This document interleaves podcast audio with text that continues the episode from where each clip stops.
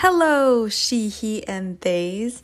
Welcome back to Pamela's Political Outburst, Episode 2, with your lovely host, Pamela Lava. Today, we'll discuss women's sexuality and the external images that control them.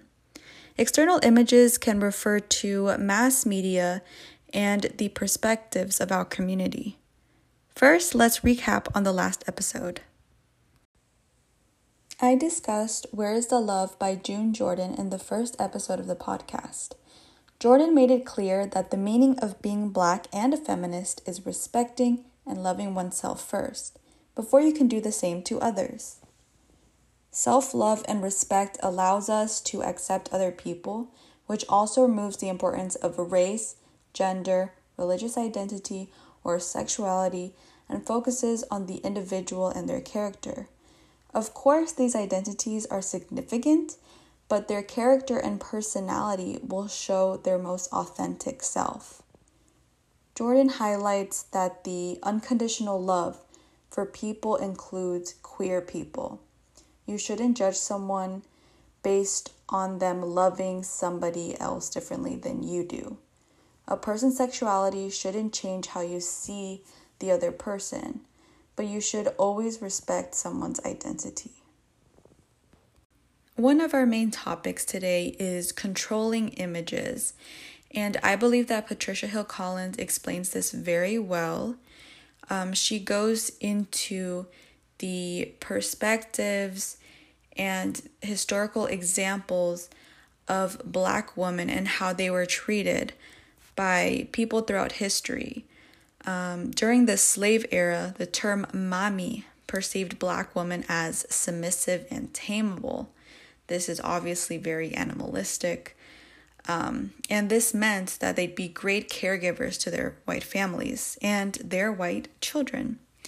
Mass media and cultures still represent women as inferior members of their families due to the normalization of gender roles and labeling jobs and tasks as masculine or feminine.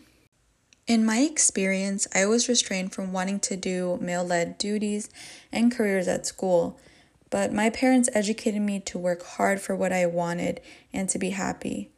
The only role they pushed for me to do at home was to cook for the family and serve the food.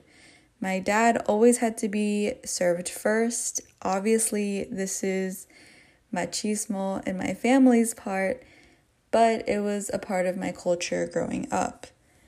Also, my paternal family has Afro Latino ancestors, but I was never able to ask about their experience with slavery or racism during that time. In that regard, I'm unable to resonate with the history of black women during slavery, but I'm willing to listen and educate myself.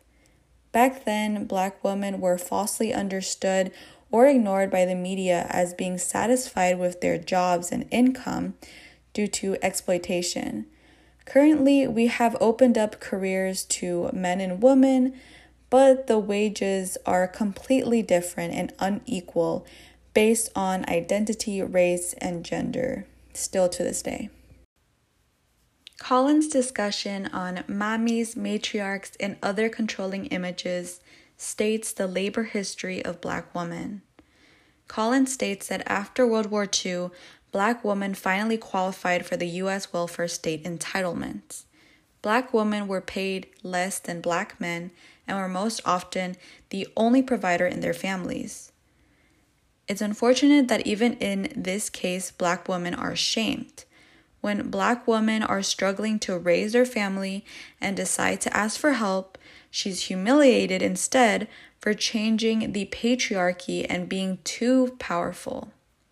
The white matriarchy in families shows the male being the main or only provider, compared to the female that, according to society and the media, should prioritize their children and their house management. Ironically, the economy sexism is the chief issue that black women need welfare. Applying for state welfare doesn't make someone lazy or less hardworking than other families, but it's necessary to survive in a biased society. or a racist society, especially during these times. And especially now, I feel like this issue is very much relevant to what is happening now. I hear a lot of shame for people of color having the need to apply for welfare state entitlements, which is absolutely not fair at all. Today, we also have a special guest, but unfortunately, they're not in the studio. They have sent me a message explaining their input on today's topic.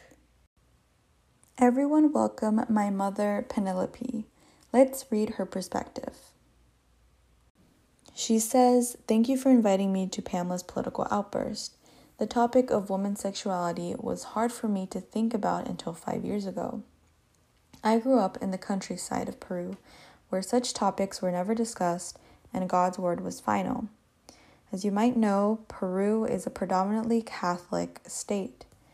When I moved to the capital years later, I was exposed to homosexuality or queerness now, and back then people harassed and publicly hated gays and lesbians. I was never a part of the hate, but I never did anything to stop it either, because I was always told to mind my own business and that they were doing something wrong anyway.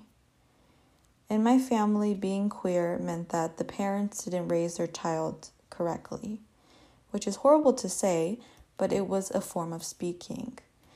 Now that I have a child that is open minded and caring, I see the wrong in those perspectives, those thoughts, and agree that to love oneself is to love others equally, like my daughter stated in her last episode.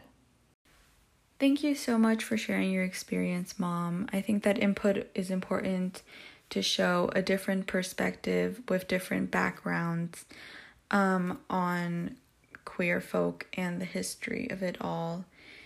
But thank you so much for tuning into episode two of Pamela's Political Outburst.